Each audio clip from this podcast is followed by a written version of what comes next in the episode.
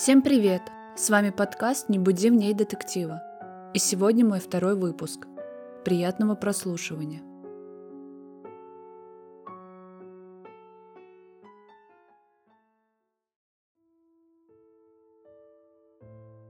Двадцать четвертого июля 1984 года Ален Лаферти вернулся домой с работы и обнаружил свою 24-летнюю жену Бренду и их маленькую дочь Эрику убитыми. В их квартире в Американ-Форке, штат Юта, царил беспорядок. Тело Бренды лежало на кухне, с обмотанным вокруг ее шеи проводом от пылесоса, а ее горло было перерезанным. Ее 15-месячная дочь была найдена бездыханной в пропитанной кровью кроватке. Я подошел к Бренди и помолился. Позже свидетельствовал Ален в суде. Он позвонил в полицию – Ален точно знал, кто убил его жену и дочь. Бренда Лаферти, урожденная Райт, родилась 19 июля 1960 года в мормонской семье, проживающей в Логане, штат Юта. Ее родителями были Лоррей Хейч Райт и доктор Джеймс Льюис Райт, и они были членами Церкви Иисуса Христа святых последних дней. У Бренды было четыре сестры и два брата. Большую часть своего детства она провела в Итаке, штат Нью-Йорк, и Кимберли, штат Айдахо. У Бренды были особенно близкие отношения с двумя своими сестрами – Бетти и Бонни, которые были примерно ее ровесницами. Бренда окончила среднюю школу в 1978 году. Два года спустя красота и талант Бренды позволили ей принять участие в конкурсе «Мисс Твин Фолс», штат Айдахо. По словам ее младшей сестры Шерон, чтобы подготовиться к конкурсу, Бренда выходила на улицу и загорала, а также наносила на волосы лимонный сок, чтобы сделать их светлее. Она практиковалась в и усердно работала, чтобы участвовать в конкурсе. Когда пришло время конкурса, Бренда надела красивое платье и исполнила песню. Она заняла второе место и выиграла стипендию колледжа.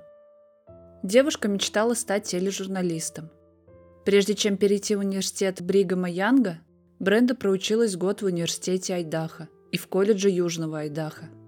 В обоих учебных заведениях Бренда участвовала в театральных программах. В конце концов, в университете Бригама Янга девушка получила степень в области тележурналистики. Она получила работу ведущей новостей на канале при университете в ежедневном новостном шоу. Именно в университете Бренда познакомилась с Алином Лайферти, который впоследствии стал ее мужем. Шерон рассказала, как Бренда и Ален встретились в 1981 году и сразу же нашли общий язык. Бренда отвезла Алина домой в Кимберли, штат Айдахо, чтобы познакомить со своей семьей. Она окончила университет в те же выходные, когда они с Алином поженились. Чтобы сэкономить семье поездку в Юту, Бренда запланировала свадьбу за день до окончания учебы, а прием на следующий день после ее окончания. После свадьбы девушка продолжала работать ведущей новостей в университете Бригама Янга и вскоре забеременела.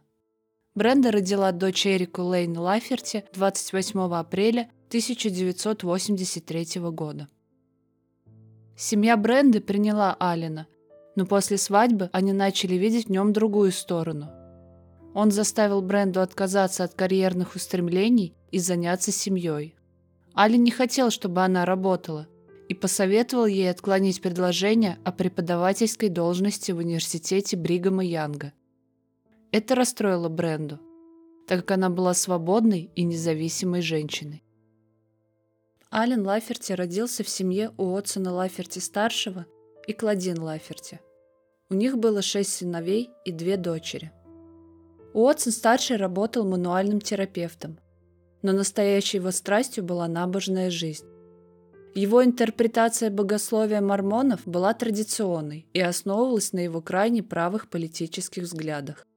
Он не верил в традиционную медицину и ожидал, что его жена Кладин и дети будут подчиняться его приказам. Если они этого не делали, он их бил. Лаферти-старший был фанатичен в своем недоверии к современной медицине до такой степени, что однажды пытался вылечить аппендицит своей дочери Калин гомеопатическими средствами. В конце концов ее отвезли в больницу. Сам Уотсон страдал диабетом, но отказывался принимать инсулин.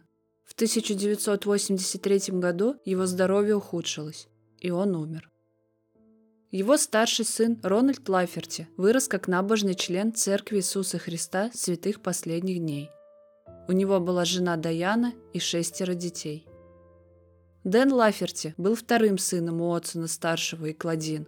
Как и его отец, Дэн был мануальным терапевтом. Он женился на Матильде, с которой познакомился во время двухлетней миссии в Шотландии. Матильда в то время была матерью двоих детей – они поженились в храме в Прово, штат Юта, и у пары родилось еще четверо детей. Семейный климат стал ухудшаться, когда Рон и его младший брат Дэниел Лаферти решили внедрить концепцию многоженства в мормонизме, которая, по их мнению, была важна для их образа жизни. В 1982 году Дэн Лаферти был отлучен от церкви Иисуса Христа святых последних дней за попытку взять себе в жены 14-летнюю падчерицу в качестве второй жены. Он также призывал своих братьев, в том числе Алина, прибегнуть к браку с несколькими женщинами, в том числе с несовершеннолетними, которые Мормонская церковь запретила в 1890 году, а также призывал их исповедовать самую крайнюю патриархальную версию своей религии. Когда жена Рона, Даяна, поняла, что ее невестки становятся все более несчастными, она посоветовала мужу поговорить с братьями. Рон пытался убедить их отвернуться от экстремизма, но вместо того, чтобы отговорить их, он согласился с аргументами Дэна, и его поведение полностью изменилось. Хотя ему также хотелось иметь больше жен, Рон объявил о своем намерении выдать замуж своих дочерей-подростков – в 1983 году Рон Лаферти также был отлучен от церкви святых последних дней за его все более радикальные религиозные взгляды, включая приверженность многоженству. После отлучения от церкви братья присоединились к отколовшейся полигамной секте под названием «Школа пророков», которая учила, что основная церковь святых последних дней нарушила основополагающие принципы религии, запретив многоженство и допустив обращение чернокожих. Жена Рона Даяна не согласилась в этом участвовать. Она рассказала Бренди об углубляющихся проблемах в ее браке, и Бренда посоветовала ей забрать детей и оставить Рона. Даяна получила развод с Роном и переехала во Флориду с шестью детьми. Рон и Дэн пытались убедить Алина присоединиться к группе, но Бренда остановила его, и братья решили, что это была ее попытка разделить семью. Бренда разозлила Рона и Дэна по нескольким причинам. Имея высшее образование, прогрессивное и напористое, она бросила вызов их мнению, что женщины должны быть покорными и слушаться своих мужей. Рон, глубоко огорченный уходом жены и детей, обвинил Бренду в том, что она способствовала расколу их семьи. В начале 1984 года, вскоре после расторжения брака, Рон Лайферти заявил, что получил божественные указания от Бога. Любопытно, что это откровение требовало, чтобы он убил людей, которых он винил в своих проблемах. Бренду, ее дочь Эрику, которая, как он верил, вырастет такой же, как и ее мать, бывшего президента Общества Милосердия Церкви Святых Последних Дней Хлою Лоу, которая консультировала его жену во время развода, и церковного лидера Ричарда Стоу, который руководил отлучением Рона от церкви. Позже Рон поделился этим откровением с членами школы пророков, которые были встревожены и заставили братьев покинуть группу. Он также рассказал об этом нескольким членам своей семьи, включая Дэна, их мать и Алина, который отреагировал скептически. Ален сказал, что будет защищать свою жену и ребенка любой ценой. Однако он не рассказал Бренди, что Рон серьезно подумывал об ее убийстве и убийстве их дочери. После того, как Рон и Дэн покинули школу пророков, они пересекли западную часть Соединенных Штатов, а затем Канаду, иногда разделяясь. Во время поездки в Орегон братья встретили Ричарда Кнапа и Чарльза Карнеса. Четверо мужчин позже встретились в доме матери Лаферти, Кладин, чтобы обсудить предстоящее преступление. Утром 24 июля 1984 года Рон, Дэн, Кнап и Карнес немного попрактиковались в стрельбе в гравийном карьере недалеко от дома своей матери. Но у Рона не было винтовки 243 калибра, поэтому они вернулись в дом своего брата Марка, чтобы найти ее. Марк сказал им, что, по его мнению, винтовка была у Алина. Они поехали в дом Алина и Бренды, якобы за винтовкой. Когда они прибыли в дом в 13.30, на их стук в дверь никто не ответил. Мужчины повернули назад, но Дэн решил вернуться. Кнап и Карнес остались ждать в машине. На этот раз дверь открыла Бренда. Дэн спросил ее, есть ли там винтовка, и Бренда ответила отрицательно. Он попросил воспользоваться телефоном, но Бренда отказалась его впустить. Тогда Дэн прорвался и вошел в дом, отталкивая ее. Бренда начала извиняться за вмешательство в семейные дела, но Лаферти повалил ее на пол после того, как за ними закрылась дверь. Следуя за своим братом, Рон тоже вошел в дом и начал бить Бренду, оскорбляя ее.